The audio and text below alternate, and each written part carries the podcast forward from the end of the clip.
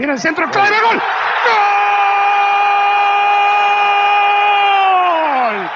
Bonjour bravettes et braves, quel plaisir de vous retrouver pour ce podcast 76. On s'en sort plus de 76, c'est le sparadrap du capitaine Haddock, car c'est le 15e 76.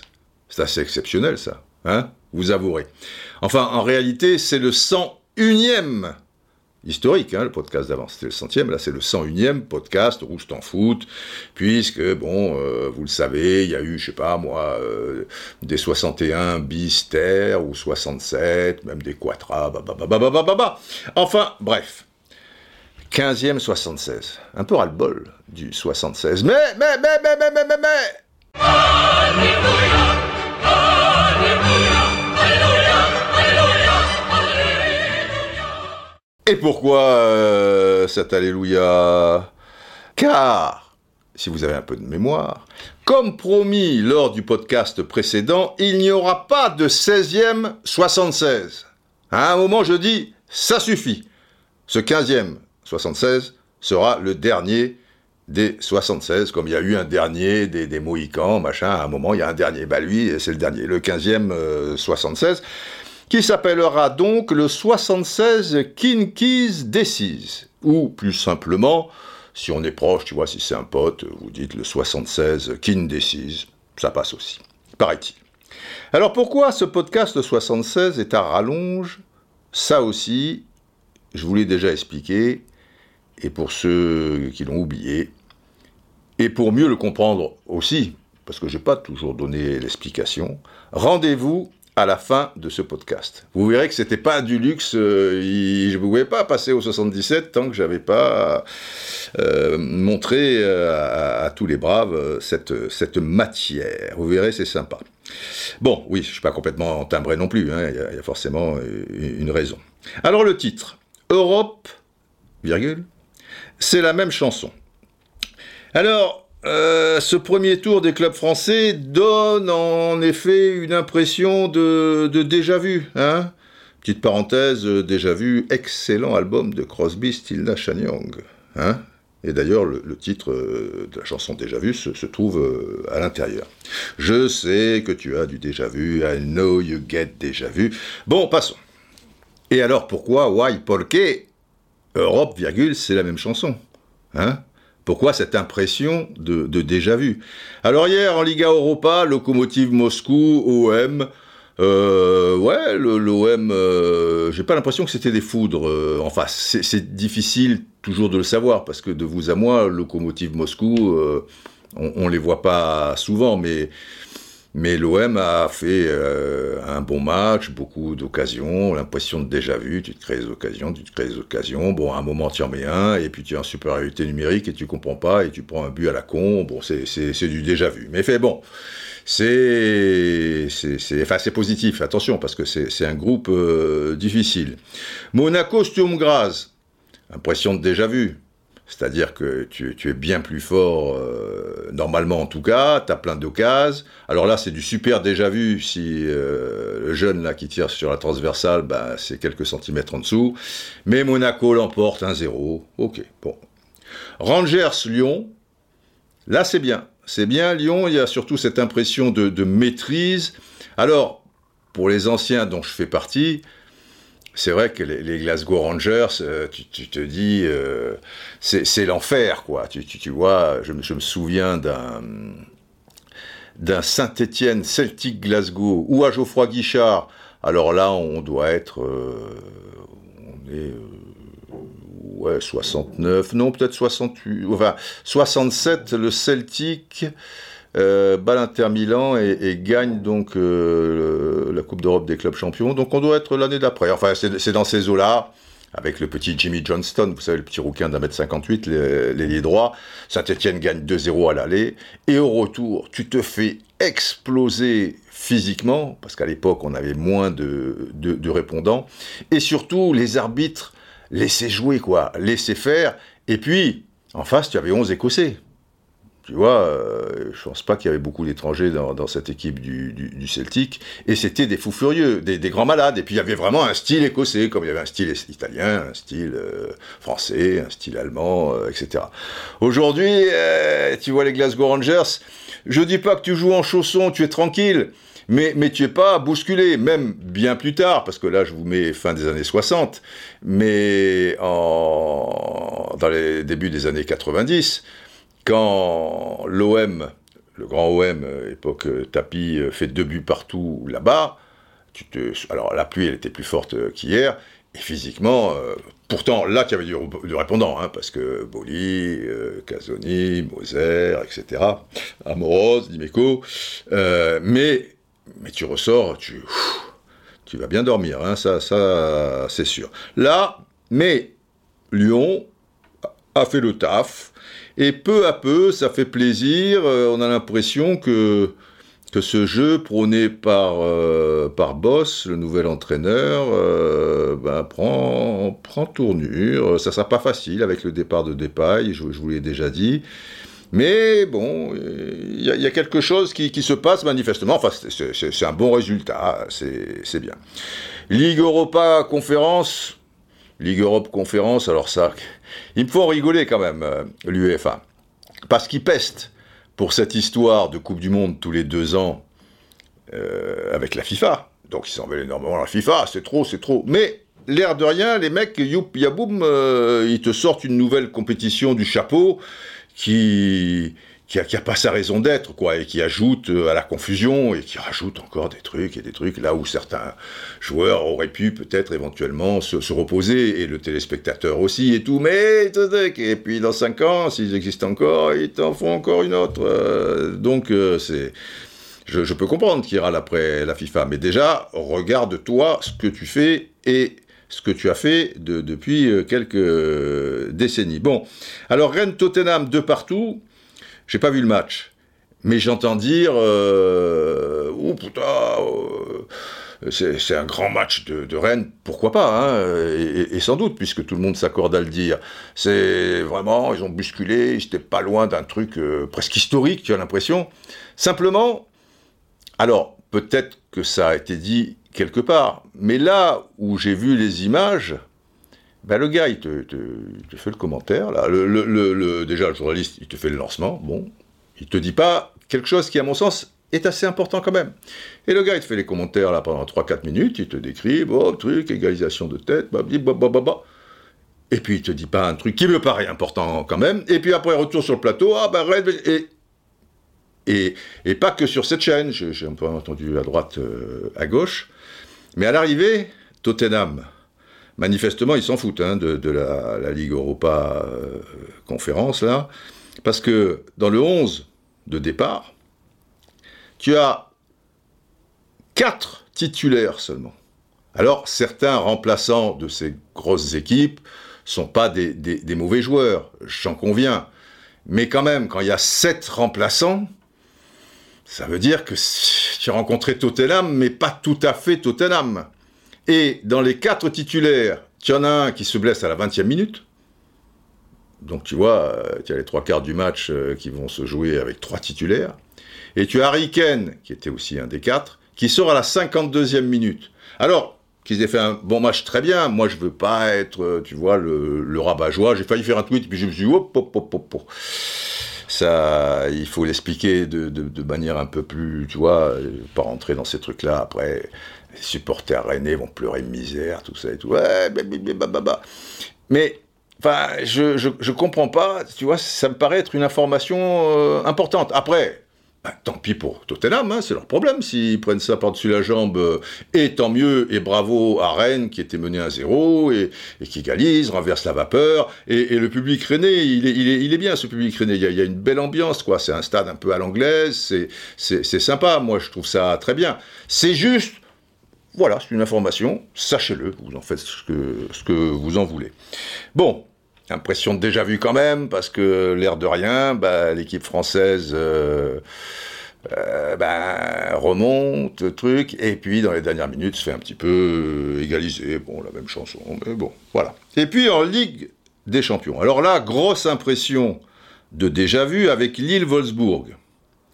Alors Lille y a mis du cœur, hein, et moi, c'était pas désagréable comme match, même si on sentait que c'est toujours un peu à l'arrache, quoi. Mais bon, le cœur, c'est aussi ça, hein, c'est à l'arrache, avec Yilmaz, qui est déroutant, parce que vraiment, il te secoue un cocotier. Alors, je parle de mettre du cœur, lui, alors ça, il a un cœur très grand, il n'y a pas de problème, mais des fois, sur ses premiers contrôles, ou alors il a glissé tout au long du match, t'as l'impression qu'il joue en espadrille, tu vois, là, j'ai fait un petit tweet quand même, hein, voilà. Et c'est rageant, quoi, tout ça. Et à l'arrivée, ben, à 11 contre 10, en supériorité numérique pendant 35 minutes, c'est pas rien. Ouais, une impression de déjà-vu, ben, tu pousses, mais enfin, voilà, quoi.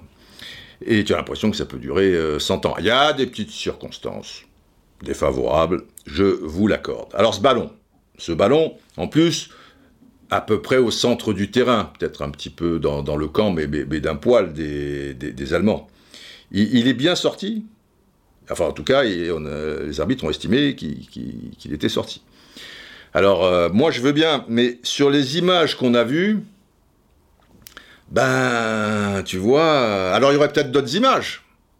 Mais alors, déjà, parce qu'on dit il y aurait peut-être. Mais il y a ou il n'y a pas? Ils doivent le dire. Ils ont jugé sur les images qu'on a vues. Et s'il y en a d'autres, putain, montrez-les-nous, bordel. On est là comme des cons, parce que vraiment, sur ce qu'on voit, tu vois, je veux pas être chaud, hein, mais enfin bon... Mais impression de déjà vu, le pénalty, et là, il n'y a rien à dire, il n'est pas dans la surface. Bon, et puis le PSG. Ah, le PSG, qu'est-ce que vous voulez que je vous dise? Paris sera toujours Paris. Et alors là, ouais, c'est la même chanson. C'est la même chanson que chantait Clo-Clo, hein? Oui, c'est la même chanson, mais la différence, c'est que toi, tu n'es plus là. Oui, c'est la même chanson, mais la différence, c'est que toi, tu n'es plus là, ou c'est que toi, tu ne l'entends pas. Enfin, c'est pareil, on va pas chipoter, baba. Et puis après, parce que cette chanson, attention, tiens, on a dansé sur cette musique, on a fait l'amour sur cette musique. Oh putain, il a fait l'amour, mais avec qui, Clo-Clo, tu as fait l'amour sur cette musique? Hein? Avec France? Ah, sur cette musique avec France? Avec les Claudettes? Les Claudettes? Mais non, il faut être plus précis. Hein. À un moment, les braves veulent savoir. Mais ce que je sais, c'est qu'il ne s'est pas fait chier, Clo-Clo. Comme une multitude de chanteurs yéyés, et pas que. Claude Nougaro, il a beaucoup pioché chez les Brésiliens, etc. Bon, les mecs, c'était surtout à cette époque, quoi, ils ne se sont pas fait chier. Ils ont fait un papier collé d'un grand succès outre-Atlantique. Après, ils ont changé un peu les mots. Alors, des fois... ça avait sensiblement le même sens, c'est la même chanson, voilà, c'est pas tout à fait pareil, mais c'est le même esprit, quoi. Tu vois, ça part d'une musique, effectivement, que, voilà, quand tu étais avec la femme que tu aimais à ce moment-là, gna gna, et ben, c'était formidable, c'était cette chanson, tout ça, mais enfin, l'original, ils n'ont pas fait l'amour, hein, sur cette musique, mais des petits détails. Et puis, alors là, c'est encore pire, il y a des fois, tu vois, c'est pas la même chanson pour le coup, mais c'est la même mélodie, la même musique, et les mêmes intonations plus ou moins, quoi. Enfin, on passe de l'anglais au français, mais ça veut dire tout autre chose. Alors là, c'est encore plus, enfin, gonflé à mon sens. Mais à moi, on me la fait pas, Clo-Clo. Car j'étais un fan absolu du groupe en question qui interprétait cette chanson. Ceux qui l'ont chanté en premier, quoi, les auteurs. Alors, ils l'ont peut-être pas écrite, mais c'est eux, tu vois, machin. Et ça, je dois à ma grande sœur, Sylvie, entre l'âge, on va dire, de 6 et 14-15 ans, comme elle avait quelques années de plus que moi, et que je traînais toujours avec elle, machin, toujours collé, tu vois, ni là, la famille, et on est toujours attiré par les grands, et elle écoutait de la bonne musique. notamment celle-ci. Et je lui dois beaucoup parce que finalement, elle a fortement contribué et a considérablement influencé ma culture musicale. Après, à 14-15 ans, bon, on se trouve, on s'affirme, c'est différent, on va choisir un petit peu plus. Mais là, tu vois, je me régalais. Et le groupe en question, extraordinaire groupe, que je vous conseille si vous connaissez pas, s'appelait les Four Tops, c'est-à-dire les quatre sommets, quoi, les quatre tops, tu vois, comme Neymar, Messi, Mbappé, c'est les trois tops, tu vois, les three tops, et ben là c'était les Four Tops. Et alors c'était un quartet, quoi, de noirs américains, célèbre label Mountain, et on a fait des soirées pasta avec les quatre. Du côté de Detroit, Michigan, je vous dis que ça.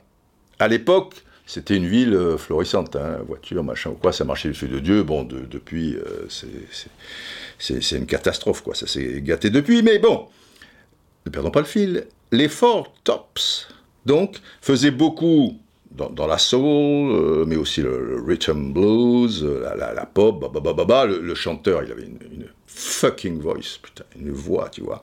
Et les trois autres qui faisaient les chœurs, c'était très touchant parce que c'était une chorégraphie minimaliste, tu vois, c'était pas Michael Jackson, mais c'était ultra classe, c'était bien fait, ils étaient habillés classe, tu vois, ils avaient une classe folle, les quatre. C'est beau de les entendre, mais les voir, c'est encore plus touchant, quoi. Alors, écoutez la vraie version de c'est la même chanson, pour vous, en France. Le titre, c'est pas exactement pareil, mais enfin, c'est pareil, c'est « It's the same old song ». Old, tu vois, c'est la même vieille chanson. Je vous la mets.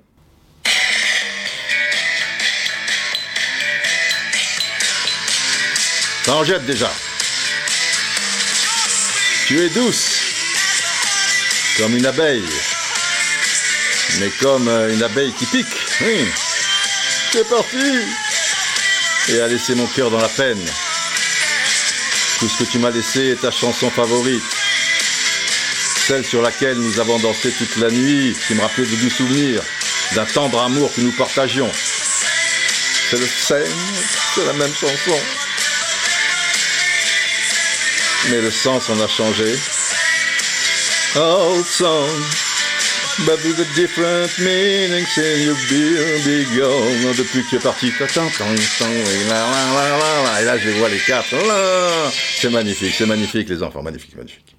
Ça en jette quand même, hein. C'est pas rien les enfants, les Four Tops. Alors moi, que tu fasses du papier collé ou du collé papier ou du, enfin bref, pourquoi pas. Mais quand tu es reçu, tu vois, chez Michel Drucker, tu vois, alors, rien, Claude, machin, je le fais très mal, hein, j'imite très mal Michel. Voilà, tu vas nous interpréter, machin, nouvelle chanson, ouais, Michel, je vais t'interpréter, alors ça s'appelle, tu vois, c'est la même chanson. C'est la même chanson. Alors, moi, ok, mais dis, on se calme. C'est une chanson des Four Tops, c'est donc une reprise, Michel. Ah, c'est une reprise, fantastique, magnifique, voilà. Bon, d'un autre côté, c'est valable dans l'autre sens aussi, hein, parce que My Way, c'est Claude François, comme d'habitude, et là, alors, ça a été repris, mon ami, je crois que c'est la chanson la plus reprise au monde, ou des choses comme ça, mais c'était assez rare que ce soit dans l'autre sens. Bon, passons, et revenons au Paris Saint-Germain, ninalala, et j'ai un faible pour vos vins. Je suis pas chauvin, Serge Reggiani. Car c'est intéressant. Et puis, désolé de parler du PSG, les gens râlent, ah, encore le PSG, encore le truc et tout. Et oui, d'accord, mais là, pour le coup, on sera peut-être vigilant à l'avenir, mais c'était l'affaire Louis Trio, quoi, je veux dire, c'était le trio qu'on attendait, the three tops, quoi, Messi, Mbappé, Neymar, bon, vous connaissez la suite, mais notons bien quand même, parce qu'il faut être vigilant et toujours avoir du recul, être honnête, ok, le foot c'est une passion, on est dans sa passion, mais dans l'analyse, je pense que des fois, tu vois, on monte un petit peu dans les tours. Notez bien une chose, même, Ils ont évolué ensemble 51 minutes. Et c'était la première fois. 51 minutes. Alors 51 minutes, j'ai fait une règle de 3. C'est pas 92 minutes. On est d'accord, puisqu'il y a eu 2 minutes d'arrêt de jeu. 51 minutes sur 92, ça fait 55,43% du match. Alors que les gars se fassent défoncer, c'est la règle du jeu. Et plus l'attente est élevée, plus les fourches sont aiguisées, ça fait partie du jeu, on le sait aussi. Il n'empêche qu'on ne peut les juger que sur 55,43% du match. Je vous précise que je ne vais pas être tendre non plus, dans certains domaines en tout cas, car il y a des choses assez fatigantes, tu vois, à mes yeux, et là pour le coup, c'est la même chanson. Hein, the same old song. Mais, je le répète, il faut être précis aussi, et tomber dans certains excès, à la limite, ça te fait perdre, à mon sens, une certaine réalité. Alors, crack ou pas, moi il me semble qu'ils ont besoin d'automatisme. C'est pas qu'il me semble, c'est que j'en suis certain. Ok, on dit les grands joueurs, ils se trouvent toujours plus facilement parce que la même sensibilité, patati patata, mais non, je regrette, tu vois, les positionnements, les courses, en plus, c'est pas trois gars, tu sais que Neymar, il est là, tu sais que Messi, il est là, et tu sais que Mbappé, il est là, tu vois.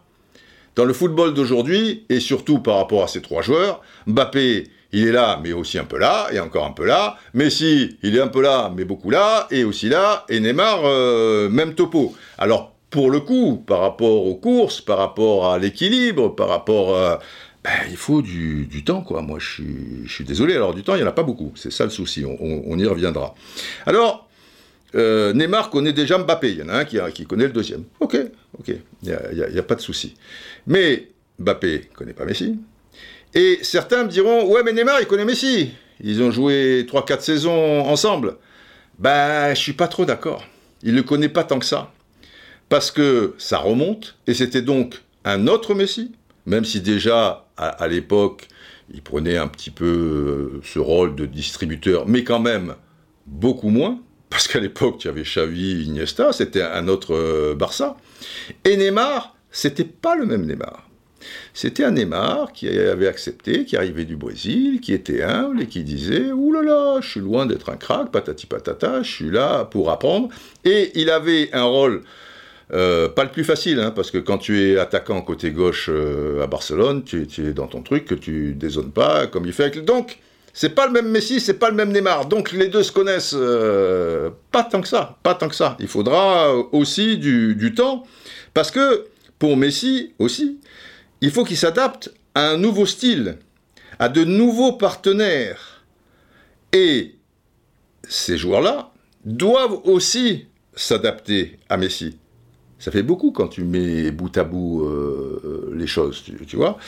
Et que vous le vouliez ou non, il y a autre chose, pas forcément un détail. Messi et Neymar étaient revenus d'un continent assez lointain le vendredi soir précédent. Alors on me dirait, ouais, ça fait 5 jours, ça fait de trucs, machin.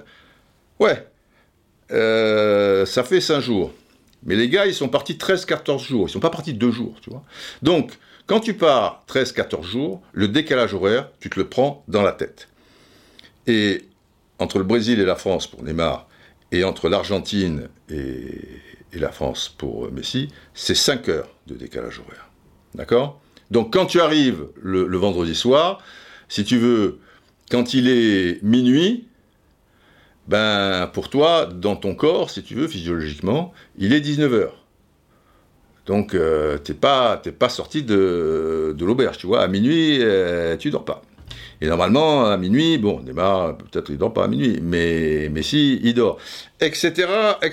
Et on est quand même en début de saison. Et puis, que tu le veuilles ou non, même s'ils ne le font pas dans la soute, le voyage, on est d'accord, ils sont première classe et plutôt des bonnes conditions. Mais tu morfles quand même. Et le Brésil, c'est pas loin de 12 heures pour y aller, 12 heures pour revenir. Comme il y a eu 3 matchs Enfin, il y en a eu deux et une bribe d'autres. Bah, il y a aussi des vols internes. Donc le Brésil, pas loin de 12 heures. Aller-retour. Hein. L'Argentine, enfin pas loin de 12 heures. 12 heures plus 12 heures, pas loin de 24 heures. Aller-retour. L'Argentine, pas loin de 14 heures. Donc pas loin de 28 heures aller-retour. Donc, je suis désolé. Après, il y a aussi le climat. Tu vois, tout ça, tu n'es pas un robot, quoi. Moi, je veux bien, mais...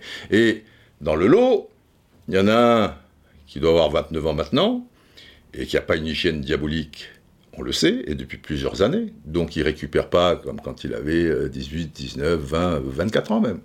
Et qu'il y en a un autre qui en a 34. Donc quand tu te tapes les 28 heures d'avion, tu as 34 ans, c'est pas 22 ans, et ainsi de suite. Alors, c'est pas que je veux les dédouaner de leur mauvaise performance individuelle et collective d'une manière générale, c'est pas que je veux chercher des circonstances atténuantes, mais ça va être très compliqué cette histoire, parce que du temps, il n'y en a pas. Tu reçois Manchester City dans une douzaine de jours, mais... Bon, bon, après, oui, journaliste, expert, spécialiste, aficionados, ouais, ça gueule comme des putois, je peux le comprendre. C'est déjà comment le putois qui gueule ? Jingle putois.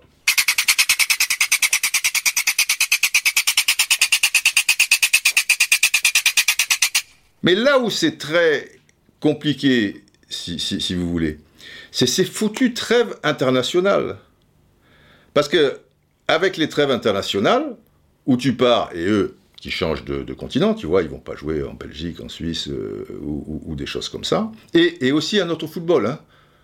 Vous le connaissez depuis le temps, qui est plus dur. Donc, nerveusement, c'est pas pareil, quoi. L'adrénaline, elle est peut-être un poil plus haut, et toute la pression que tu as, parce que c'est pas un international lambda qui va jouer pour son pays. C'est Neymar, ça veut dire qu'il a tout le Brésil au cul. Et que, nerveusement, si la contre-performance est un peu au bout du chemin avec la Seleção sur un match, ou qu'il rate des choses et tout, c'est pas comme l'arrière-droit, l'arrière-gauche, ou tous les autres joueurs brésiliens. Et Messi, c'est le même topo. Même si, depuis la victoire de la Copa América, bon, il y a cette forme d'amour retrouvé des Argentins pour le génie, Messi, etc. et tout. Mais il n'empêche, après, ça va vite, hein, c'est les éliminatoires de la Coupe du Monde. Tu dois être à ton top parce que tu es Messi. Et tu n'as pas la même pression que Paredes, que Di Maria, qu'Otamendi et tout le tralala. Donc, c'est très compliqué. Et ces putains de trêves... Mais tu en as tous les mois maintenant. Donc à quel moment tu récupères et à quel moment les fameux automatismes, tu vas pouvoir te les créer. Là, je vous signale que le prochain Argentine-Paraguay, il est le 7 octobre.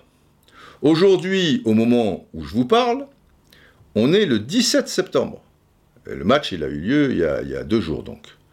Et là, le prochain match, il est le 7 octobre. Alors, 7 octobre, tu pars pas le 7 octobre. Donc, tu pars dans 15 jours, quoi. Donc là, tu vas faire les matchs, tu vas faire Manchester City, tout le tralala, un peu t'entraîner et tout. Et dans 15 jours, rebelote. Et pour les automatismes, bah dans ces 15 jours-là, tu vas en faire combien de matchs ? Tu vas pas en faire 5 ou 6, hein ? Et même quand ils reviendront de la trêve internationale, il y a un match PSG-Angers qui est programmé, machin, ils pourront pas le jouer. Donc... C'est quelque chose de très, très complexe et très difficile parce que la pression, elle est aussi sur les épaules. Tu penses bien que une triplette comme ça, bah, y a beaucoup de jalousie, il y a beaucoup de gens, ouais, mais c'est l'argent, c'est ceci, c'est cela, patati patata. Il y a des raisons qui peuvent s'entendre aussi. Donc, il ne va pas falloir se louper trop longtemps, mais... il y a un côté un peu insoluble dans tout ça. Et pour le PSG, c'est d'autant plus délicat que tu vas dépendre évidemment de cette triplette énormément, même s'il y a le reste, et c'est important, le reste, ne serait-ce que pour que cette triplette puisse s'exprimer dans de bonnes conditions. Mais les 2 tiers de ta triplette, eh ben, ils vont être dans des conditions très compliquées avec ces histoires de trêve internationale. Et ça, pour le PSG, c'est dramatique. Parce que toutes les grosses équipes de la Ligue des Champions, les Bayern, les Liverpool, les Manchester City, les Chelsea, etc., ce sont des équipes qui ont des automatismes et qui n'ont pas le problème de ces joueurs dits majeurs. Parce qu'il n'y a pas l'équivalent d'un Neymar, Messi. Si, il y a des grands joueurs, Lewandowski, je sais pas, Grilich, machin, et d'autres, Kanté, N'Golo Kanté dans son style, etc. Liverpool, Salah, Mané, d'accord. Mais ce sont des joueurs qui se connaissent et qui sont dans un collectif qui est rodé. Eux, alors Mané, quand il va en Afrique, c'est pas simple, c'est pas la porte à côté, c'est moins loin, des terrains difficiles, des choses comme ça et tout. Mais Mané, même si c'est un grand joueur, il n'a pas l'influence de Messi et Neymar à Liverpool. Vous voyez, il n'y a pas deux joueurs qui ont une telle importance dans leurs formations respectives, celles que je vous ai citées, qui partent sur un autre continent très lointain, et dans une équipe qui manque d'automatisme, et eux-mêmes qui manquent d'automatisme par rapport aux autres, et en particulier Messi. C'est pour ça que je pense que ça va être très compliqué, et qu'il faut un minimum de tolérance et de compréhension par rapport à tout ça aussi. Ça prendra du temps. Et je pense que on verra des belles choses, mais par intermittence.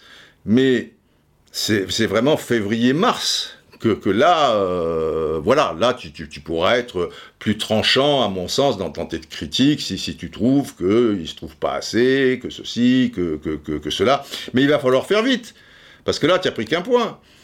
Manchester City, les mecs, ils arrivent, tu vois, et tu as Leipzig. Si Leipzig fait le plein contre Bruges, eh bien, par rapport à toi, ils ont 2 points d'avance. Et toi, tu es sûr que Leipzig, tu vas les battre 2 fois ? Alors après, ça se fera la différence dans les confrontations avec Manchester City. Si on pouvait éviter, ça va, il n'y a pas le feu au lac, c'était que la première journée. Mais moi, j'ai peur que pour la 2e, la 3e et la 4e, ce trio et l'équilibre derrière, mais on va en reparler un petit peu plus loin, ne soit pas à 100%. Il faut faire en sorte que l'équilibre derrière, il le soit vite à 100%. Mais ça, on va en discuter ensuite. Je fais rappel au colonel Hattie. Du calme. Avant de barrir, colonel, je veux juste expliquer que, comme on fait d'habitude, je vais vous lire 2-3 petits tweets, 2-3 petites choses, et rebondir dessus par rapport à tous ceux dont on parle là. Alors déjà... avant, il n'y en a pas beaucoup de tweets. Mais avant de continuer, il y a un autre souci. Et là, tu vas le traîner longtemps, j'ai l'impression. C'est Icardi. Icardi, c'est un drame. Parce que le trio... Alors, quand Di Maria reviendra de ses 3 matchs de suspension, quelle connerie, ça aussi, d'avoir pété les plombs là-bas, mais à City, mais Manchester, mais... alors là, tu mettras... comment tu feras ? Je sais pas. Enfin, il y en a un des 3 qui jouera pas. Encore que, pas sûr, mais je veux dire, Icardi, c'est pas possible. Icardi, il a donc joué 40 minutes, sensiblement, en comptant les arrêts de jeu à Bruges. Il a touché 6 ballons. Ah, si ton avant-centre touche 6 ballons, peut-être que toi tu l'oublies un peu, peut-être que l'adversaire t'étouffe un peu, mais c'est pas possible, il peut pas toucher 6 ballons dans une équipe quand même dominante, parce que l'air de rien, la 2e mi-temps, Paris, même si c'était pas énorme et même si c'est Bruges, c'est créé des petites choses, etc. Paris a été moins secoué en 2e mi-temps. Ce qui a marqué les esprits, c'est que tu disais, putain, avec cette première période où ils sont passés près de la correctionnelle, ils vont réagir en 2e. Et la réaction, tu l'as pas vue. Mais tu as 64% de possession de balles, et à mon avis, en 2e mi-temps, tu l'as peut-être un petit peu plus. Et tu as le ballon, quoi, je veux dire, en deuxième mi-temps. Et les 20 dernières minutes, n'en parlons pas. Et tu le trouves que 4 fois. Enfin, 6 fois. 6 ballons touchés. Et alors, les ballons, je te dis pas. Si encore sur 6 ballons touchés, il te met un but, une passe décisive, quelque chose de diabolique, alors bon, allez, il optimise 3 ballons. Mais 6 ballons touchés, ça a servi à quoi, ces 6 ballons touchés? D'ailleurs, il y a 2 passes réussies sur 4. Tu vois, bon, ok, tu peux être marqué de près, tu peux truc, mais enfin, vous vous souvenez l'action là sur le centre, enfin bon, bref. Il a été 4 fois hors jeu. 4 fois hors jeu. Alors ça, pour le coup, autant il y a des chiffres bas là où on espère qu'ils soient hauts, autant là, 4 fois hors jeu, comment il se positionne, qu'est-ce qu'il fait, qu'est-ce qu'il truc. Donc, Icardi, c'est un problème énorme. Et ça, le problème, il est de la responsabilité du PSG. Moi, je suis désolé. Et tu vas le traîner, ils ont essayé de le fourguer à la Juve ou quoi, bon, ils ont réalisé l'ampleur du désastre. Mais quand tu lèves l'option, Leonardo et le club lèvent l'option, parce que c'est pas l'entraîneur qui lève l'option, faut arrêter, vous pensez, compte tenu des enjeux, tout ça, parce que là, il y a 50, 60 millions d'euros, il peut dire, j'aimerais bien le garder, etc. et tout, mais c'est eux qui vont, c'est au plus haut niveau que ça va se décider. Entre 50 et 60 millions d'euros, t'imagines le truc ? Mais là, ça faisait des semaines et des semaines qu'Icardi, contre des équipes moyennes de Ligue 1, il était un peu dans les mêmes standards. Après un bon début pendant 2-3 mois, ça a été une catastrophe. Tu as levé l'option après le Final 8. Je vous rappelle que le Final 8, le premier match contre l'Atalanta, c'est une catastrophe. Le mec qui te sauve, c'est Choupo-Moting quand il entre. Et je regrette, et là tu aurais fait en plus des économies, mais pour moi, par rapport au PSG, Choupo-Moting ou Keane, ça sera bien plus intéressant dans le jeu et dans l'efficacité, et dans le mouvement que Icardi. Icardi, il me fait penser à des joueurs comme Draxler et d'autres qui ont lâché. Ils ont compris à un moment qu'ils ne seraient pas titulaires. Ou alors, miracle. Tu vois, quand il a été titulaire contre l'Atalanta, tout le monde se disait « Ah oui, truc, bon, Mbappé était blessé. » Et il entre vraiment en fin de match. S'il n'est pas blessé, il n'y a pas d'Icardi. Donc, le gars sait que, sauf blessure d'un autre, accident ou quoi, il ne sera pas titulaire. Il a un salaire béton armé. Sa femme semble ravie ici, patati patata, et tant mieux, bon, moi, ça ne me regarde pas, peu importe. Mais, il laisse filer. Alors ça, tu le vois sur Instagram, avec son chien, j'aime bien qu'il y ait les gens qui aiment leur chien, tout ça et tout, sa casquette, alors là, c'est un petit peu Peaky Blinders, quoi, Enfin, il est moins, tu vois, il n'a pas beaucoup de lame de rasoir dans son jeu, quoi, il est moins virulent que la famille Shelby. Ah, s'il était comme les Shelby, et Thomas en particulier, j'aime autant te dire qu'on serait peinard, mais là... Donc, c'est une cata que tu vas traîner, et c'est un gros problème, quand même. Après, il y a Neymar. Ah, Neymar, le nez, Neymar, bon, il y a eu la photo, là, où il avait un peu de bide, etc., il s'est fait chambrer, d'ailleurs, avec sa sélection, on le trouvait un petit peu potelé, on va dire, il a mis une photo après, où... Tu sais, c'est comme quand on se tient bien droit, on retient son souffle à 3 secondes pour la vite, et bon, là, il y a des abdos, mais après... Ouf, tu vois, quand tu relâches, c'est moins bon. Quoi qu'il en soit, même de visage, je trouve qu'il a l'air fatigué, il fait un peu bouffi. Et puis, dans ce match, il n'y est pas, quoi. Alors, de temps en temps, ouais. Oui, d'ailleurs, c'est peut-être celui des 3 qui a un peu le plus défendu. Mais tu sens qu'il n'a pas ce coup de rein pour aller au bout de ses actions, protéger son ballon et tout. Et après... Quand il est à côté de la plaque comme ça, il tombe dans ses travers et voilà, il se prend un avertissement et plus si affinité. Il perd le fil, quoi. Déjà que c'était compliqué, tu vois, au niveau de la fluidité du jeu. Moi, je me dis, et je pense sincèrement que l'arrivée de Messi va rendre Neymar plus fort parce que, aussi, je vous l'ai dit, le jeu penchera moins à gauche. Quand les milieux de terrain auront le ballon, ils ne se sentiront pas obligés de la donner à Neymar, parce que c'est Neymar, là il y a l'équivalent, et même mieux. Donc ils font leur choix, et souvent ça ira sur Messi, le jeu va s'équilibrer, et Vis-à-vis de Messi, Neymar va pas faire son propre match dans le match, c'est-à-dire à un moment perdre le fil et essayer de vouloir dribbler 23 fois son arrière-droit, lui faire 4 petits ponts, le coup du zèbre, de l'hippopotame, de patati patata, le rendre chèvre, l'autre lui mettra un pain, donc ça l'énervera, etc. Je pense qu'il sera plus dans l'esprit du jeu, et quand il est dans cet esprit, évidemment c'est un joueur magnifique. Mais là, il y a un souci. Donc Neboche dit « Didier, que penses-tu du match de Neymar hier ?»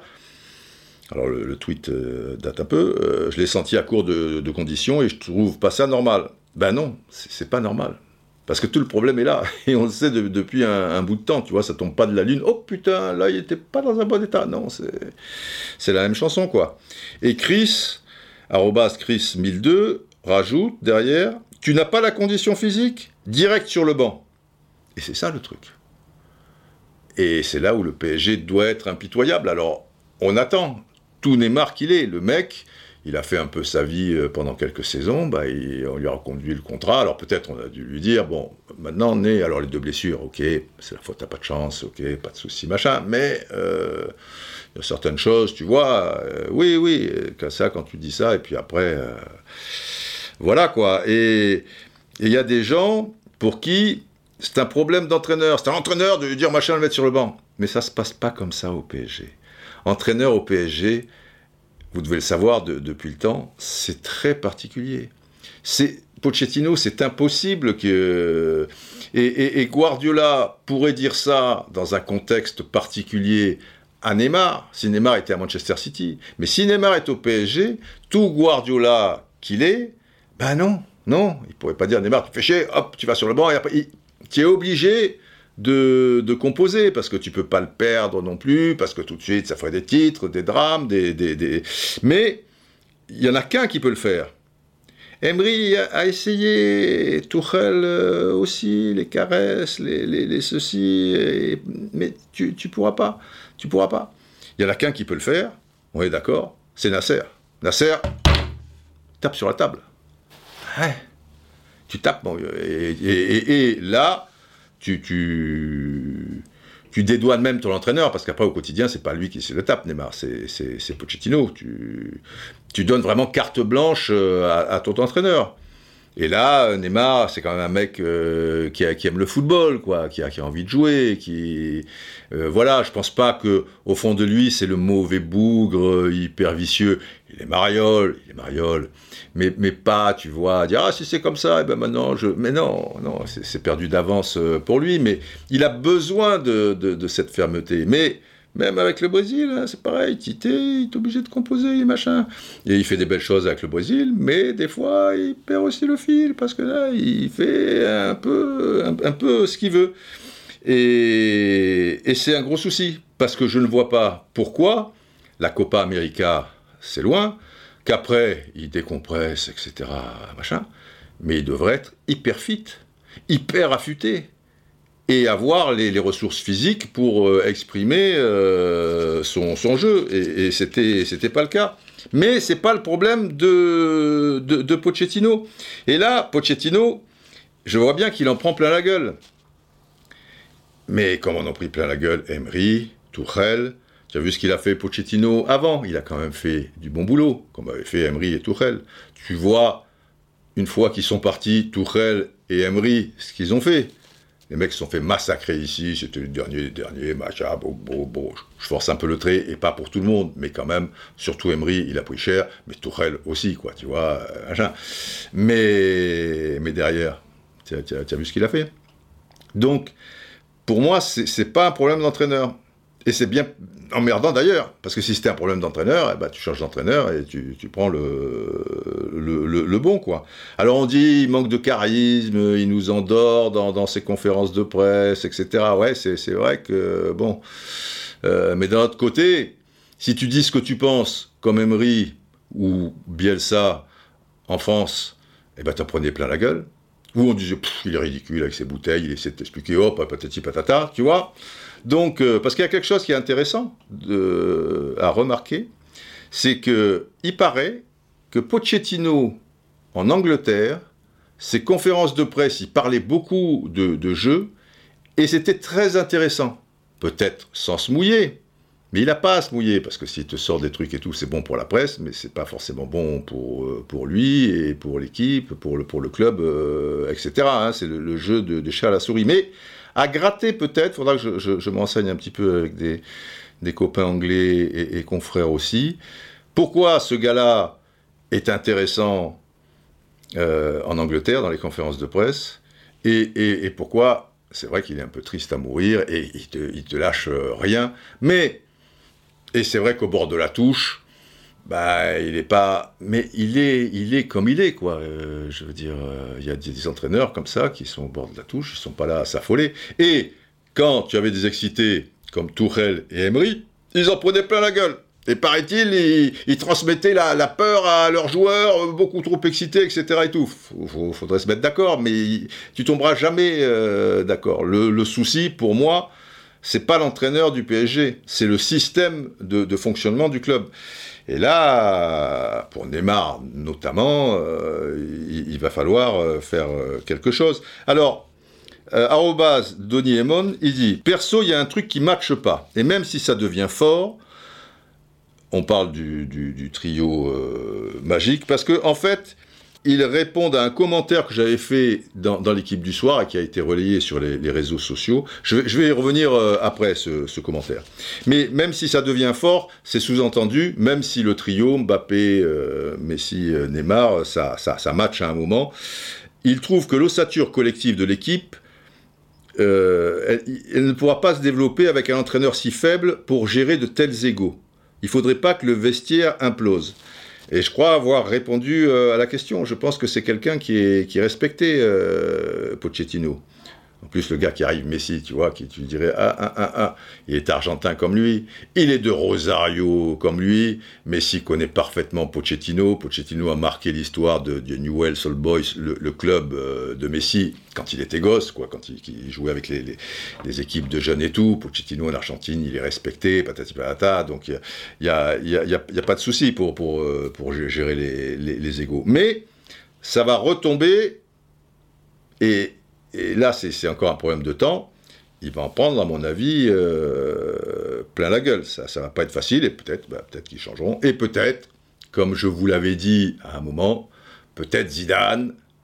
Alors Zidane, bon, tu gagneras peut-être un peu de temps. C'est tout bénef, parce que là, la presse française, personne va se permettre de dire des choses qui ont été prononcés, même sur Pochettino, sur Emery, sur Tuchel. Là, c'est Zidane, c'est chasse réservée, tu vas pas t'amuser à traiter le gars de pompe à vélo, de tocard ou de trucs, ou même sans être aussi vulgaire et grossier, tu vas y aller, tu vois,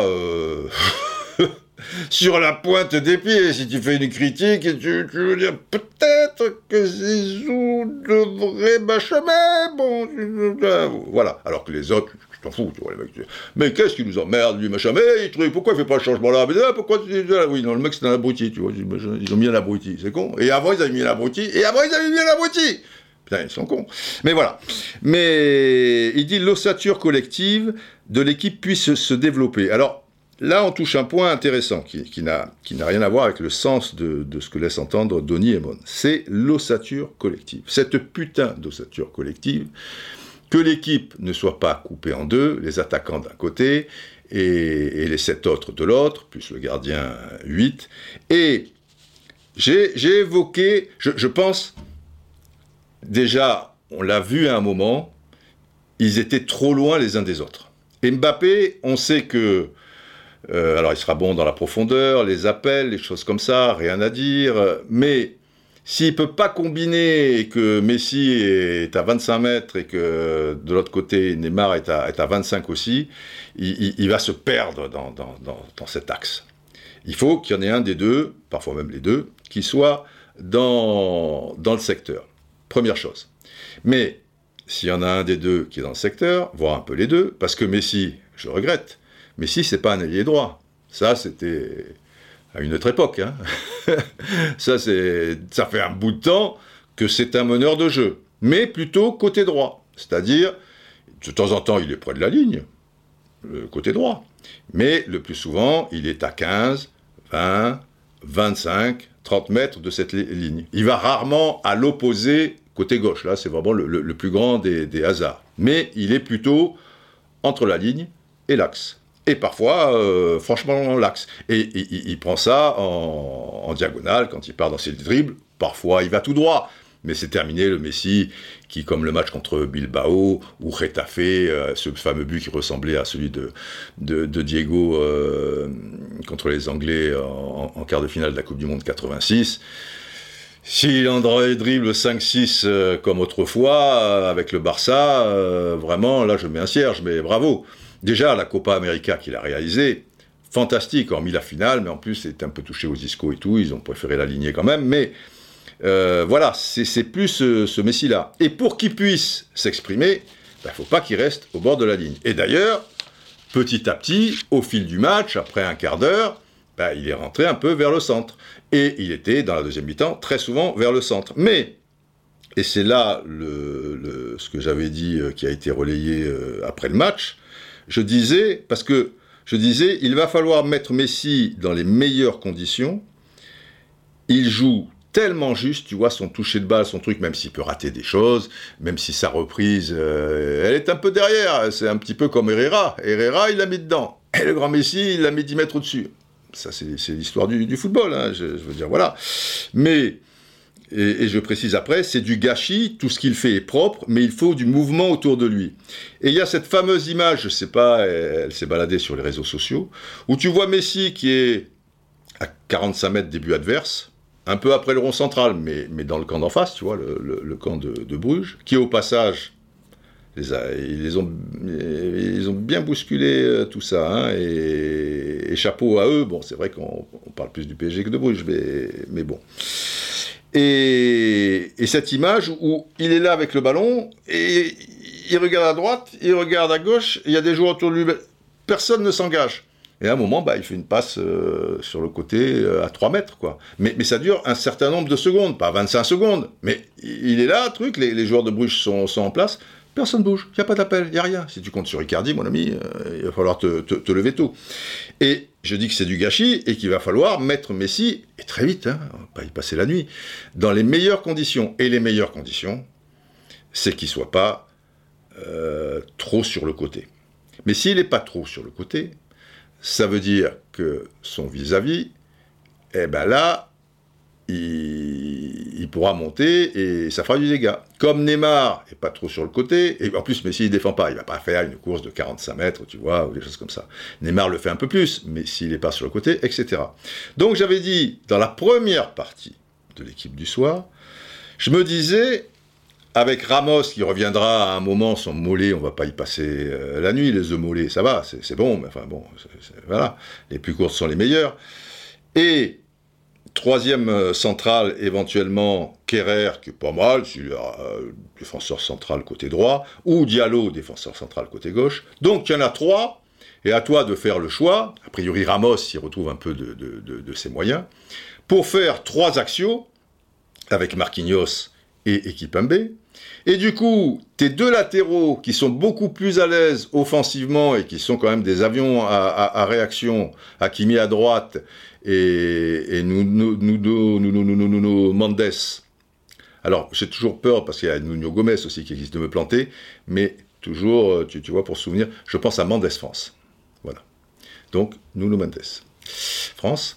À gauche, donc, tu vas mieux les exploiter. Après, il faudra qu'ils défendent aussi, hein, y a pas de raison.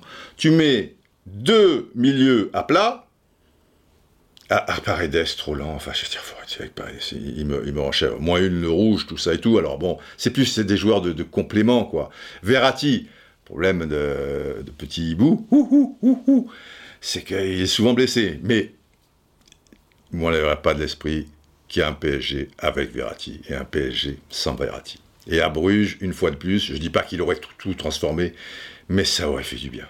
Alors, tu mets Wijnaldum et Verratti, et puis tes trois Lascars. Mais tes trois Lascars, du coup, comme il n'y aura plus cette histoire d'équilibre par rapport à leur adversaire direct et tout, ils seront assez proche souvent de l'axe, en partant en diagonale, comme aime faire Messi, mais aime faire Neymar aussi. Mais ça n'empêche pas Neymar d'aller tout droit sur le côté gauche, mais quand il sera un petit peu dans l'axe, Mbappé adore, il va de moins en moins sur le côté droit, mais adore aller sur le côté gauche. Les couloirs seront libres pour Hakimi et pour Nuno Mendes France, et après, il n'y a plus que deux milieux, il n'y en a pas trois, j'en conviens. Mais quand le jeu est à gauche, eh bien à l'opposé, Hakimi qui resserre un peu, qui coulisse, mais comme il y a trois axiaux, ben, si Hakimi a fait une montée et qu'il y a une contre-attaque, ben, il y en a un axial qui pourra sortir l'axial droit sur le côté tu vois, d'Hakimi ici, machin, et l'axial gauche sur le côté. Donc, il ne faut pas croire que ce 3-4-3 ou 5-2-3 et te fait jouer un football archi-défensif. Il y en a qui, avec ce système, peuvent être archi-défensifs. Hein. C'est-à-dire, si les 5 restent derrière, c'est sûr que ça va être défensif. Mais, regardez la Coupe du Monde 2002, un peu d'histoire. Histoire, ce sont les loups, non ? Alors, les loups,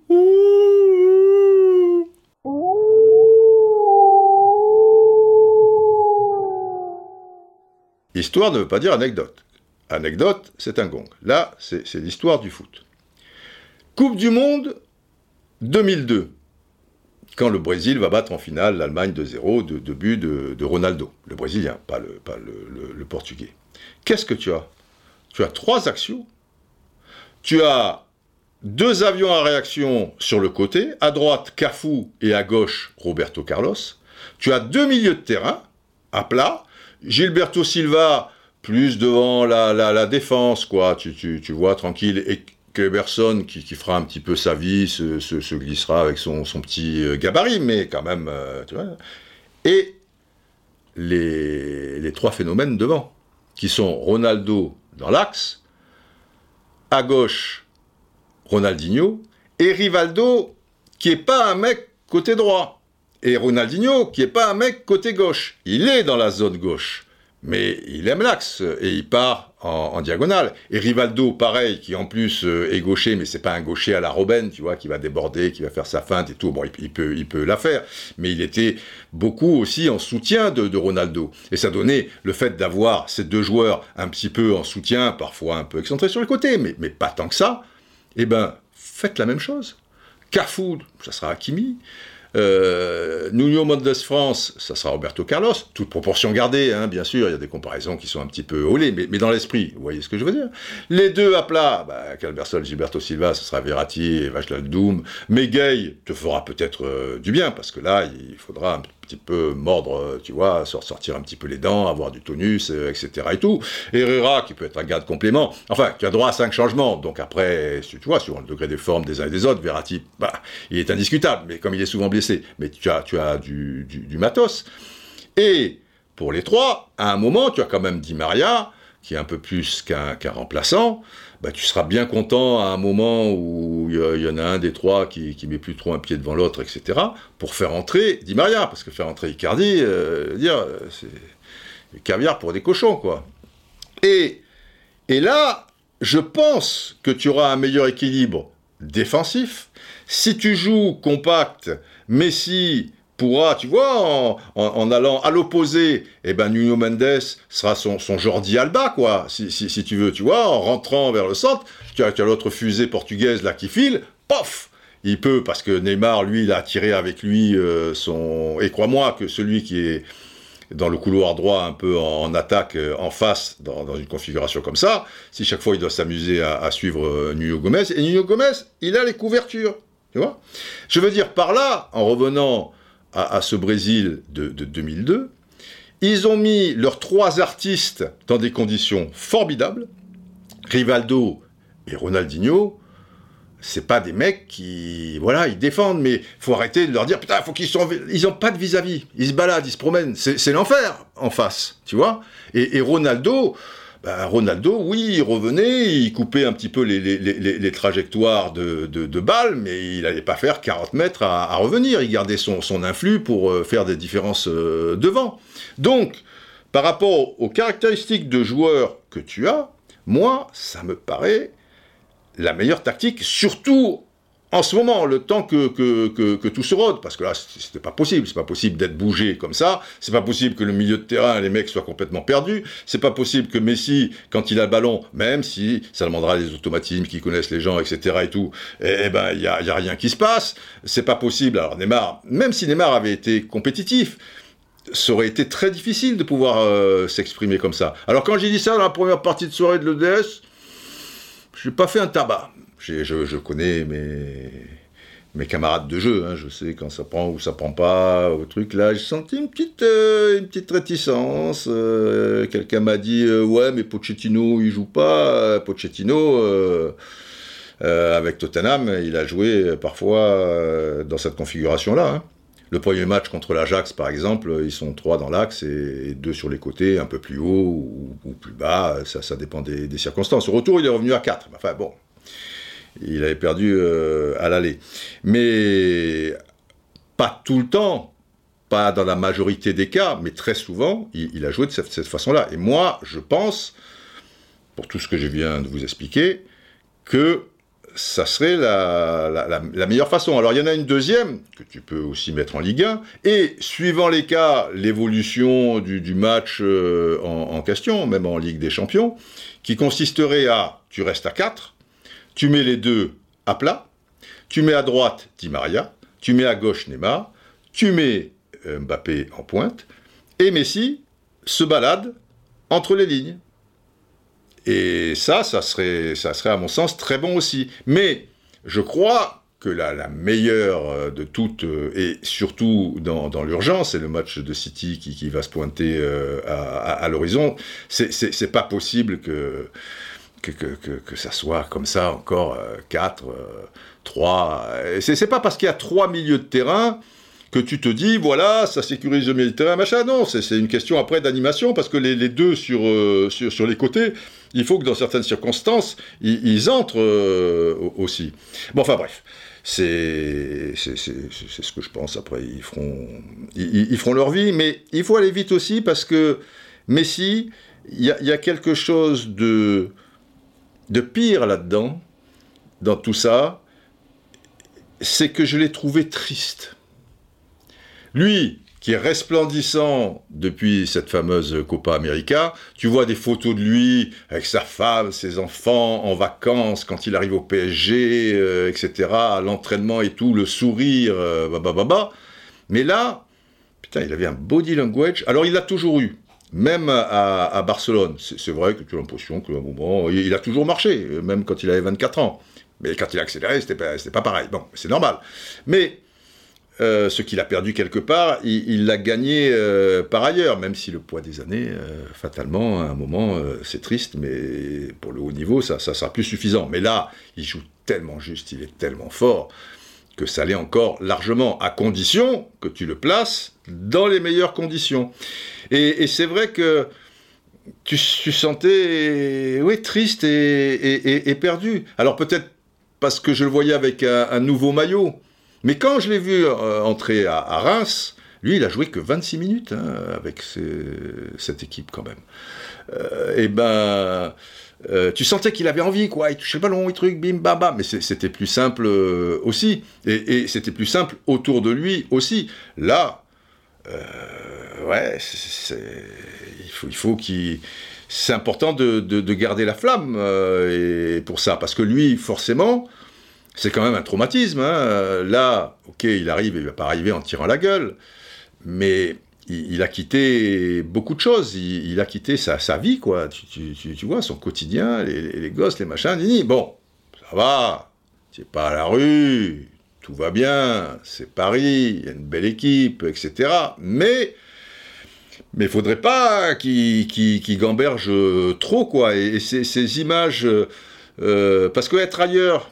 Ça se voit avec Barcelone, et être triste et un petit peu agacé, ça se voyait un petit peu sur certaines années. Alors, je ne parle pas du 8-2 ou des circonstances très, très spéciales, mais là, il y avait comme un sentiment de... Voilà, quoi, et il faut qu'on ait le meilleur Messi possible. Moi, je crois que dans la première configuration, et parfois dans la deuxième, ça me paraît beaucoup mieux que cette histoire de trois milieux de terrain, hein. C'est pas le nombre, et encore une fois, c'est pas parce qu'il y a trois axiaux et deux sur les côtés et de machin, que c'est catastrophique, hein, et que c'est défensif. Tout ça, ça n'a rien à voir. Je pense que les gens, certaines personnes, ils ont ce truc-là en tête, c'est faux. Peut-être parce qu'on n'a pas des grands souvenirs de ça, peut-être parce que le France-Suisse n'avait pas été une réussite avant qu'il revienne à 4 au bout d'une demi-heure ou 25 minutes. Peut-être que parce que,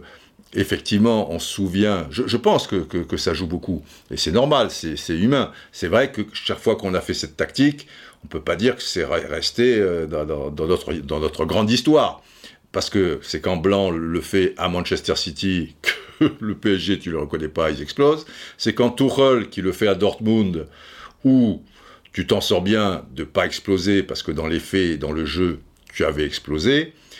Arrive ce France-Suisse là, c'est vrai que c'est peut-être ça qui rend les gens assez craintifs par rapport à ça, et qui se disent « Oh, c'est dommage !» Parce que, à l'arrivée, quand tu le fais aussi contre Manchester City, tu es tellement perdu que tu subis le jeu, alors que ce n'était pas une équipe qui subissait, le PSG de Laurent Blanc, même à l'extérieur, même si c'est City. Parce qu'effectivement, quand Tuchel l'a fait à Dortmund, tu as subi, tu t'es fait bouffer. Et quand Deschamps l'a fait pendant 20 minutes contre la Suisse, tu t'es fait bouffer aussi. Mais tu t'es fait bouffer toute la première mi-temps aussi, hein, parce que tu étais tellement prudent et tu avais tellement peur de ton ombre que... Bon, heureusement, après, c'était fantastique, sauf les 10 fameuses dernières minutes. Enfin voilà, hein, moi, ce que j'en dis, je ne suis pas entraîneur, je ne suis pas truc, je suis qu'un observateur, comme des tas d'autres observateurs. Mais je vois les choses comme ça, en état, pour l'instant. Il va falloir faire vite, les enfants, parce qu'après... Quand le verre est dans le fruit, tu vois, c'est pas bon. Bien, terminons, car il nous faut bien conclure à un moment, avec le pourquoi de ce podcast 76, qui aura donc eu 15 épisodes. J'espère que les braves suivent, mais pour quelques-uns qui sont un petit peu endormis, vous savez que, évidemment, ça remonte, alors évidemment... chaque fois qu'on entame un nouveau numéro de podcast, le 59, le 60, etc., je commence en vous expliquant la saison du chiffre en question. Si c'est le podcast 60, eh bien on a fait la saison 59-60 sur le plan national et international, etc. Donc quand on a fait 76, il y a 15 épisodes, 14, on a fait la saison 75-76, nationale, internationale. Et évidemment... la fameuse épopée des Verts lors de cette saison, avec les matchs, tu vois, homériques contre Dynamo Kiev notamment, PSV Eindhoven, aller-retour, gna gna gna gna, la finale à Munich, les poteaux carrés et tout le tralala. Et j'avais comme témoin, qui parlait donc sur le premier podcast 76, Hervé Révelli, Patrick Révelli, Osvaldo Piazza, Ivan Kurkovic et Christian Lopez. Et on a fait tellement long dessus que j'en suis resté là, et j'avais quelque chose également d'intéressant. C'était le secret de cette réussite stéphanoise. J'avais, quand je les avais eus au téléphone, qu'on avait enregistré tout ça, chaque fois je terminais, et quel était le secret, tu vois si tu as le secret. Mais ça faisait un blot assez conséquent, même si beaucoup plus petit, vous allez le constater, mais ça aurait fait trop long et on serait un peu sorti du sujet. Donc je me disais, je referai un autre 76, et là, à la fin, je mettrai, on aura le secret. Et puis de fil en aiguille, il y en a eu un peu plus que prévu, quoi. J'arrivais jamais à le caser. Et cette fois, j'ai décidé, voilà, tout condamné à mort aura la tête tranchée, j'ai tranché dans le vif. Donc donnez-moi le secret. Évidemment, chaque fois qu'il y a le mot secret qui est évoqué, c'est toujours ce documentaire, un petit peu d'histoire, mais enfin bon, voilà, on va pas s'arrêter à des jingles comme ça et tout. Vous la connaissez pour certains, pour d'autres, je ne vais pas rentrer dans les détails, sinon le podcast, il y en a encore pour 45 minutes, mais un documentaire que j'avais fait à l'époque sur Canal+, sur le hockey sur glace en Amérique du Nord, avec les Canadiens de Montréal en particulier, et puis après, j'étais allé à Los Angeles, voir le match de l'équipe du plus grand joueur de tous les temps, Wayne Gretzky et Los Angeles Kings contre les Pittsburgh, voilà, ça se passait à Inglewood, l'ancienne salle des Lakers, blablabla. Denis, mon caméraman américain, me disait « Mais de toute manière, tu ne pourras pas poser ta question, parce qu'évidemment, ça avait un rapport par rapport à un gosse, j'étais croc et machin, je devais lui trouver le secret parce qu'il m'avait respecté alors que j'avais la gueule arrachée par un ours dans la forêt canadienne. » Mais on ne va pas insister là-dessus. Et il m'avait dit « Il ne pourra jamais faire une interview en tête-à-tête avec toi parce qu'il ne les fait pas, ou alors ça va te coûter la blinde et on n'a pas le temps de ceci, à la conférence de presse après, mais tu ne pourras pas dire devant tous les journalistes américains après le match, tu vois, bon, French Press, Canal+, Mr. Wayne Gretzky, give me the secret. » Et il dit, le secret de quoi, le machin, c'est mort, Didier, c'est mort. Et j'avais dit, écoute, on va l'arrêter à un moment dans le couloir et il va me le sortir, ce putain de truc. Mais c'est pas possible. On l'a fait. Et Gretzky, très sympa. Et je lui pose la question. Et j'avais la voix, les cordes vocales très touchées par cet ours qui m'avait arraché la moitié de la gueule. Et donc, je lui parlais comme ça et j'avais dit « Mr. Gretzky, give me the secret. » Il m'avait répondu « The secret. The secret is very simple. Take fun. Prenez du plaisir, quoi, machin, quoi. » C'était le grand secret de Gretzky et donc... Et... l'air de rien, je fais une petite parenthèse là, parce que j'ai réalisé l'autre jour, j'ai vu les 30 minutes d'un documentaire sur Canal+, alors je le verrai en entier parce que c'était passionnant, et sur l'excellence, tout ça, ces sportifs d'exception qui arrivent à l'excellence, comment ils s'y prennent, patati patata, et il y avait Jordan, mais Jordan il n'était pas interviewé, Jordan il prenait des extraits d'une conférence qu'il avait donnée, etc. Il y avait 3 personnes qui étaient interviewées. Il y avait Jerry Rice, le receveur de la fameuse équipe des 49ers à l'époque de Joe Montana. Il y avait Pelé, Edson Arantes, les grands Pelé, les machins, et il y avait Wayne Gretzky, les 3. Et j'ai réalisé à un moment, ça m'a mis un peu de temps, j'ai dit putain, je suis un mec qui a quand même un peu de cul, quoi, qui a un peu de chance, parce que je les ai rencontrés, j'ai discuté avec eux, je les ai parfois interviewés, enfin Pelé, j'ai même reçu une émission, je suis allé revoir à Sao Paulo quand il était ministre des patati patata, enfin Pelé, plein de choses, mais Gretzky, il y a donc cette rencontre, tu vois, qui vient de nulle part, et Jerry Rice, comme je suivais le camp d'entraînement des 49ers à à Sacramento, avant la saison, plus le match contre les Oakland Raiders, contre babababa, plus à l'entraînement même à San Francisco dans leur truc, évidemment, j'avais discuté avec lui, j'avais machin, je le voyais tous les matins à Sacramento, ça pendant une dizaine de jours, et je me disais, putain, ces 3-là, et même quand Gretzky, il parle de Mario Lemieux, et ils avaient une combinaison, ils s'étaient mis d'accord s'il y avait un 2-1, etc., dans ce fameux match mythique des Jeux Olympiques d'Adilala, et j'ai dit Mario Lemieux, pareil, je l'ai vu jouer, puisque dans l'équipe de Pittsburgh, dans ce fameux match Los Angeles Kings-Pittsburgh, il y avait en face Mario Lemieux. Et je me dis, bon, les trois, et Doudou, il les a vus, les 3. Et voilà. Un petit peu de chance. Un petit peu de chance. Mais ne perdons pas le fil. Give me the secret. Donc, déjà, on va laisser tranquille les frères Révéli, on va faire un petit peu court. On va s'attarder avec... ça va aller très vite pour Christian, parce que lui, il va droit au but. On en parle un peu avec Kurko. Et avec Osvaldo. Donc, déjà... Christian, give me the secret.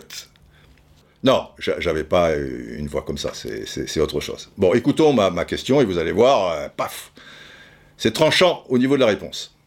Et pour terminer, quel est pour toi le secret de cette génération ?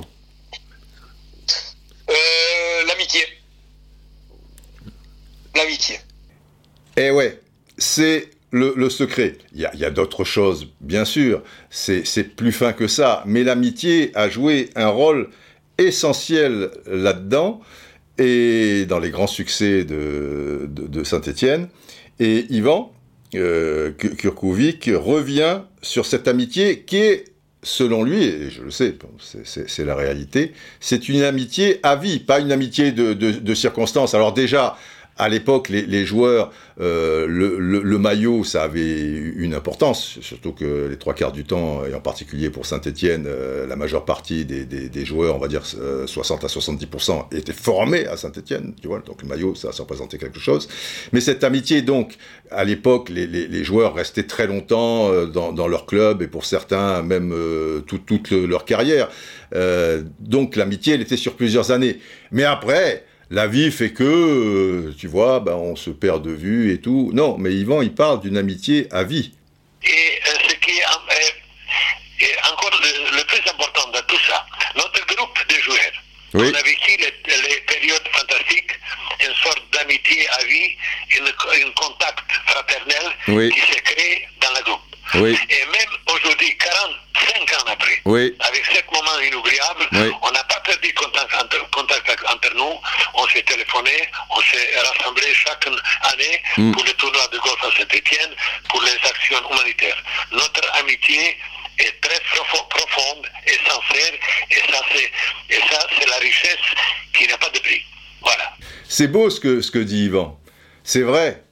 Au-delà des titres, de la déception, de la finale, de toutes ces émotions et ces moments si forts partagés entre eux, c'est ça qui n'a pas de prix, quoi, tu vois. Là, c'est pas les lignes, la palmarès, machin, c'est ce vécu, et ce vécu qui, 45 ans après, fait que l'amitié est toujours là.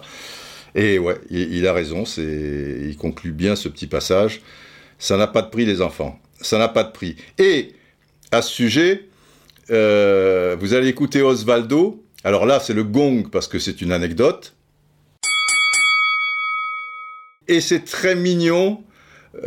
Soyez bien attentifs, parce que, déjà, la liaison n'est pas super, avec son petit accent. Mais enfin, il parle toujours très bien français, Osvaldo. Pour vous donner un peu quelques éléments, mais il va l'expliquer au début. Quand ils sont arrivés à Saint-Étienne, ils sont arrivés seuls au départ, sans leur famille, et ils étaient logés au même hôtel. Mais la merde, c'est que Kurko, il parlait pas un mot de français, il parlait yougoslave, tu vois. Et Osvaldo, même topo, il parlait pas un mot de français, il parlait argentin, espagnol, donc. Mais ils étaient tous les deux, et pourtant, il y a eu un fluide tout au long de ces longs jours, quoi, où ils mangeaient ensemble, où ils se croisaient au truc, mais ils se comprenaient pas. Mais, écoutez Osvaldo. Je trouve un tour avec un Ivan très connu, oui. C'est une équipe nationale, déjà c'était depuis 15 jours j'étais installé au Grand Hôtel, et donc on se comprenait rien, on parlait, je sais pas, pendant 1 kilomètre pour aller bouffer, parce qu'on habitait le même hôtel, donc, mais on parlait, on se comprenait rien, ni lui ni moi, donc on riait, on était pliés en deux, parce qu'on n'arrivait pas à se comprendre. Oui. En arrivant au restaurant, oui. la propriétaire du restaurant, il disait « Et pourquoi ?» On ne comprenait pas non plus. Hein. Oui. « Et pourquoi vous riez ?» Comment lui expliquer à cette dame pourquoi on riait si on a passé 1 kilomètre en marchant oui. de l'hôtel à le restaurant et en parlant toujours et sans rien se comprendre. Devant le resto, c'était vraiment et on rigolait, on n'a pas pu expliquer pourquoi on rigolait. Non. Pire, oui. Elle vous a pris pour des fous. Voilà, tout à fait. Et oui. Tout à fait, Didier. Ah ouais, vous imaginez le truc. Elle a dû les prendre pour des fadas, des vrais fadas. Elle les voit au loin, ils sont morts de rire, ils sont trucs, mais de quoi ils ne se comprennent pas, mais ils rigolent. Alors, je reviens vers Kurko. Qui va insister, oui, l'amitié, c'est très, très important, je le dis donc dans ma question, mais Il n'y a pas que ça. Tu m'as dit que l'amitié s'est forgée au fil du temps et qu'elle a été très importante aussi, ce lien entre tous les joueurs. Amitié et respect.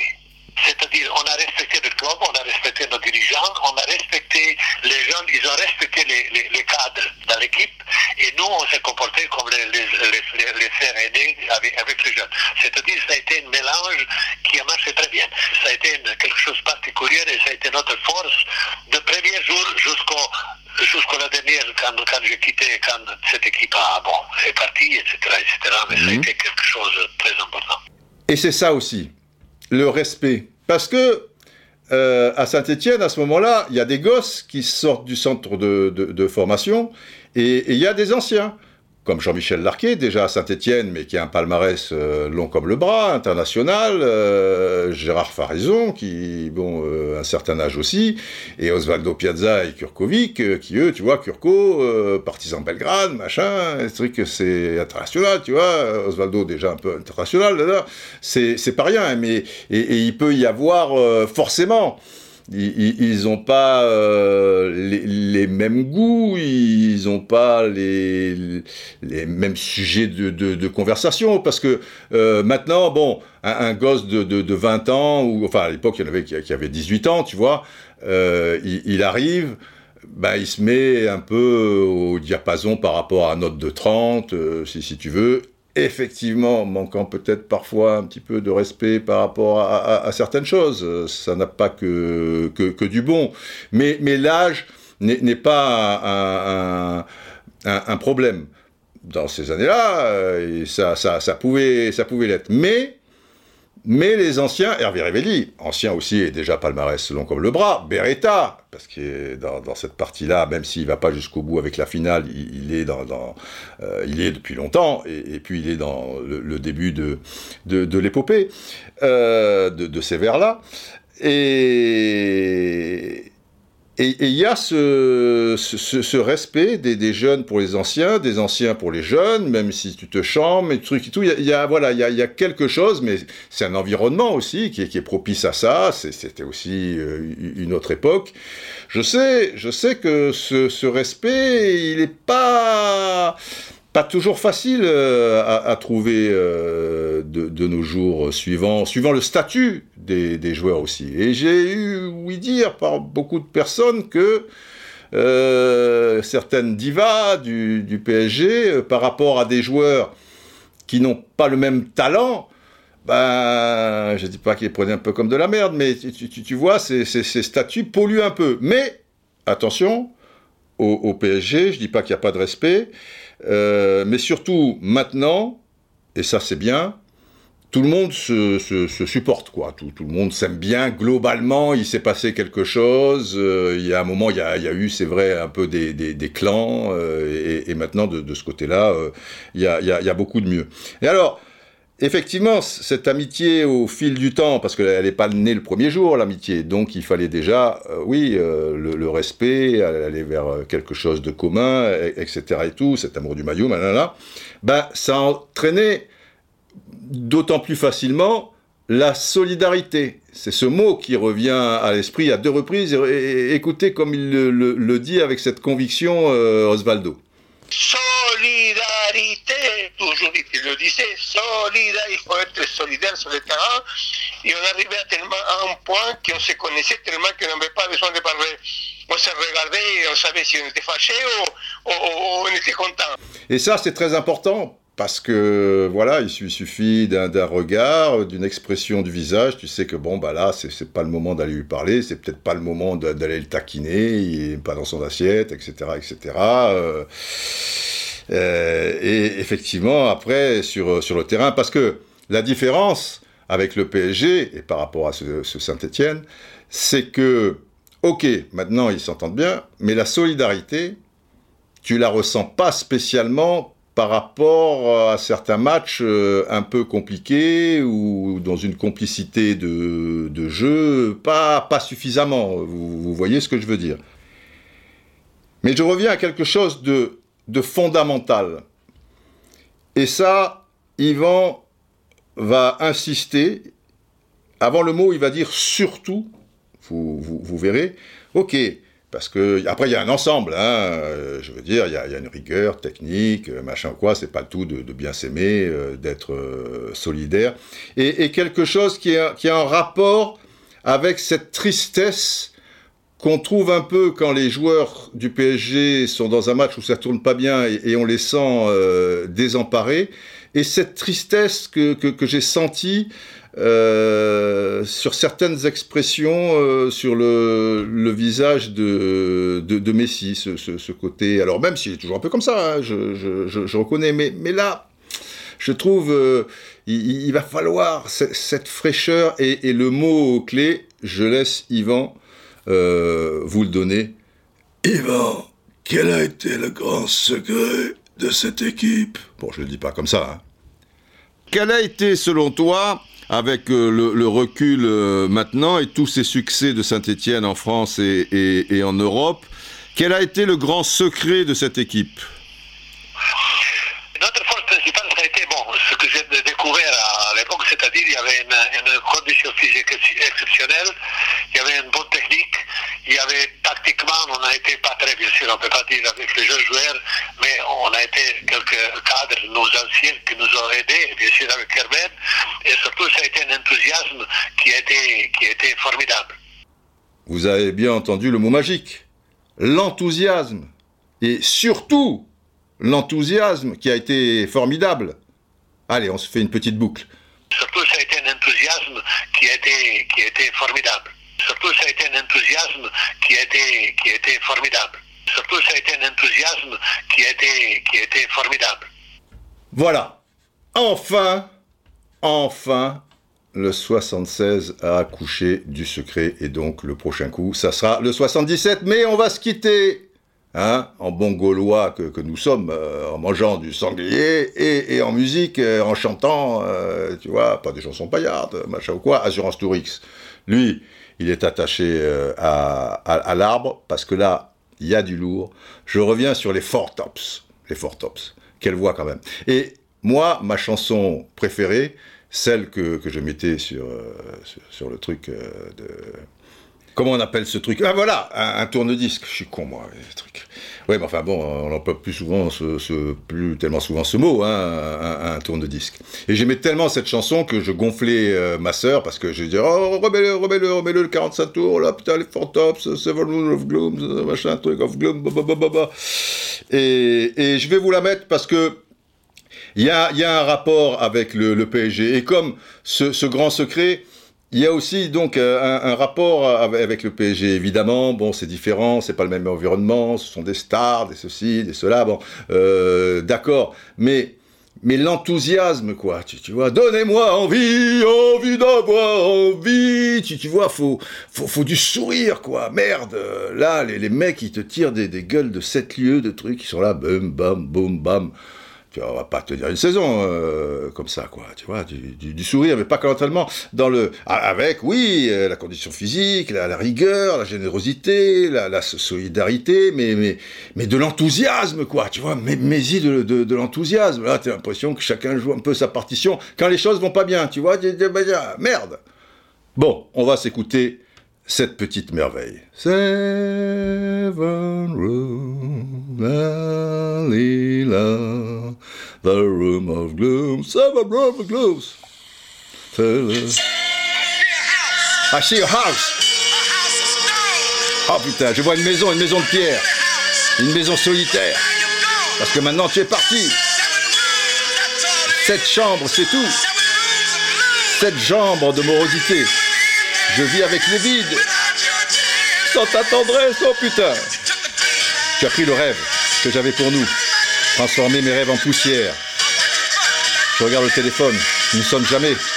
Je regarde la porte, nous ne sommes jamais. Pour ramener dans ma vie, transformer cette obscurité en lumière. Je suis tout seul, dans cette maison. Transformer cette putain de maison en une maison. J'ai besoin de ton toucher. Pour me réconforter. Les bras tendres qui m'ont autrefois tenu. Oh, sans ton amour inside, à l'intérieur. Cette maison est juste un endroit pour courir et se cacher Sept chambres, c'est tout ce qu'il y a. Sept chambres de chagrin, morosité. Les chambres de la vacuité. Sans ta tendresse. Ne me fais pas vivre au jour le jour. Regarde l'horloge qui coche loin. Un autre day, un autre jour, une autre façon. Une autre raison pour moi de rester. J'ai besoin de toi ici avec moi. J'ai besoin de ton amour, désespérément. Je suis tout seul, dans cette maison. Ce n'est pas une maison, notre home. Ah putain, ça te transforme, ça. Même si la chanson, en fait, elle est triste, quoi. Bon, elle est plus là, quoi. Et oui, et cette room, tu vois, cette room, ça, voilà, ben, elles sont vides, morosité, machin, les trucs. Mais il t'emporte, quoi, tu vois, quand le mec chante, alors... Je sais pas si le son était bon, quoi. Et là, c'est un peu ça, quoi. Les sept chambres de la morosité, puis ça, c'était morose, tu vois. Bruges, putain, sans déconner, Bruges, c'est beau, les ponts à Bruges, c'est très romantique, et machin, la gueule des mecs. Donc, ces sept chambres, il faut les transformer en sept piliers, tu vois. Sept piliers de la sagesse. Cher à mon vieux copain Thomas Edward Lawrence, hein, que de soirée de pasta avec lui. Putain, il y a Akaba, soirée de pasta avec Otaï, Boutaï, putain, et Lawrence, machin, c'est fou, mais cette pilier de la sagesse, mais cette sagesse, il faut que ça soit de la folie. De toute manière, la sagesse, c'est la folie, faut pas se tromper.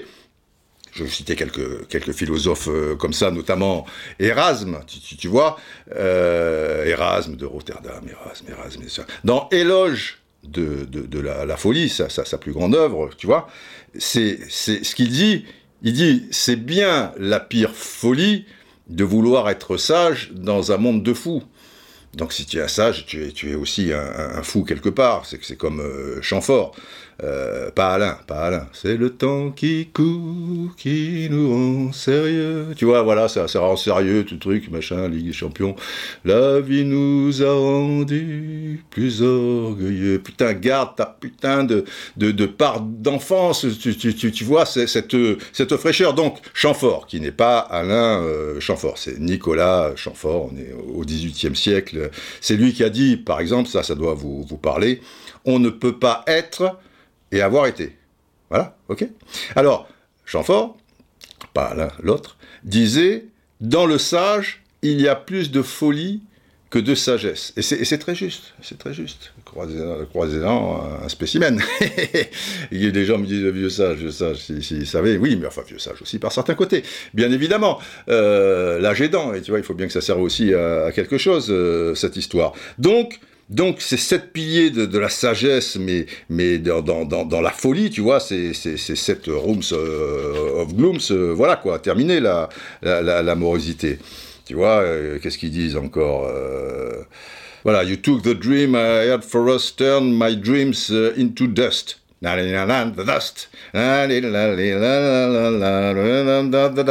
Bon bref, tu as pris le rêve que j'avais pour nous et transformé mes rêves en poussière. Voilà, j'ai l'impression qu'il y a plus cette part de rêve chez certains de ces joueurs quand ça tourne mal, tu vois. Et leurs rêves, bon bah oui, alors ils ont beaucoup gagné, ils ont des ambitions, mais ils sont plus dans ce truc, ce rêve, mais qui... Voilà, qui est loin d'être par rapport à une sorte de poussière, quoi. Les bras tendres et tendres qui m'ont autrefois tenu sans ton amour, ton amour à l'intérieur. Ben ouais, ça, c'est de l'amour, hein. Faut donner de l'amour. Faut donner de l'amour à tes partenaires, au jeu, au football, à toi-même aussi. Mais sans amour, on va pas y arriver, hein, les enfants. Si chacun joue sa partition et se cache un peu, ou est dans ses stades de merde, ou des trucs comme ça, tu vois. This house is just a place to run and hide. Cette maison est juste un endroit pour courir, alors oui, courir, mais vers où ? Et se cacher, tu vois, and hide. Et dans certains matchs où ça tourne mal, tu vois, chacun, il y en a qui se cachent un peu, quoi. Voilà, les chambres de la vacuité, rooms of emptiness, c'est un peu ça, quoi, c'est le vide, comme le jeu du PSG. Donc déjà, il faut trouver une structure, les piliers, tu vois. mettez-nous les deux tactiques dont je vous ai parlé, ou une autre, mais mettez-moi ces piliers. Et autour de ces piliers, il n'y aura plus le vide, quoi. Without your tenderness, sans ta tendresse. Ben ouais, c'est de la générosité, c'est de l'amour, on y revient. Don't make me live from day to day. Ah ouais, ne me fais pas vivre au jour le jour. Parce que là, non, ça va pas durer toute la saison, hein. On va pas repartir comme un jour c'est bon, un jour c'est la merde, un jour, deux jours c'est bon, et puis arrive une catastrophe. Non, on va pas vivre au jour le jour, là. Il nous faut des bases, les enfants. Alors, watching the clock that ticks away. Regarde l'horloge qui coche au loin, machin. Là, je dis, regarde l'horloge. Parce que va falloir aller très vite, très très vite, les enfants. Another reason for me to stay, une autre raison pour moi de rester. Ouais, je reste, mais je veux plus voir ces merdes-là. Sinon, PSG, ça va, quoi. On ira voir ailleurs. J'ai besoin de toi ici, j'ai besoin de ton amour désespérément. I need your loving desperately. Bah ouais, on y revient toujours à l'amour. Il faut jouer en équipe. Il faut de l'amour. I'm alone, all alone. Je suis tout seul, tout seul. Bah ouais, s'il n'y a pas de collectif, tu es tout seul, quoi. Tu as 11 mecs tout seul.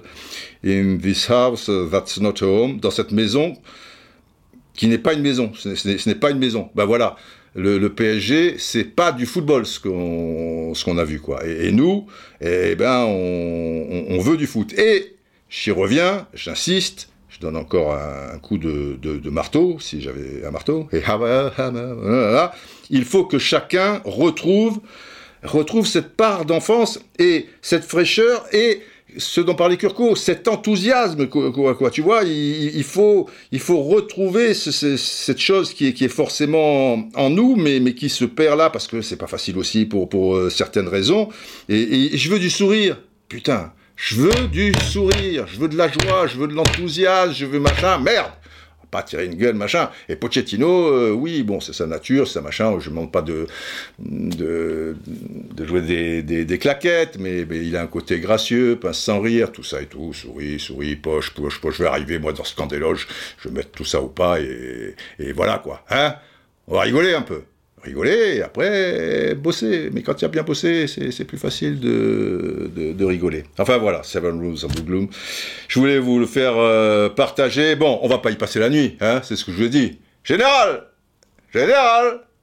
putain, il est où le général? Ah ben c'est bien le moment, général. Oh Dieu, oh le Four Tops, toute ma jeunesse, Dieu, oh là, j'adorais, je me déhanchais, ils étaient magnifiques, je jetais le képi là, roule ma poule, oui, général, attention, on nous écoute, faut pas, ah ouh, là, oh, je plaisantais un peu, ah oui, là on dirait Mitterrand, général, Mitterrand, quelle horreur, Mitterrand, Didier, je sais qu'il faut conclure, de l'enthousiasme, oui, de l'enthousiasme. Alors, longue vie au pauvre! Longue vie à vous, les enfants. Et je veux du sourire, hein. On y croit, hein. On se bat, et on s'éclate quand même. Sinon, on va se retrouver dans ces seven rooms, vous allez partir, et ben d'autres reviendront, quoi, tu vois. C'est la vie. Tire centre, clair, gol.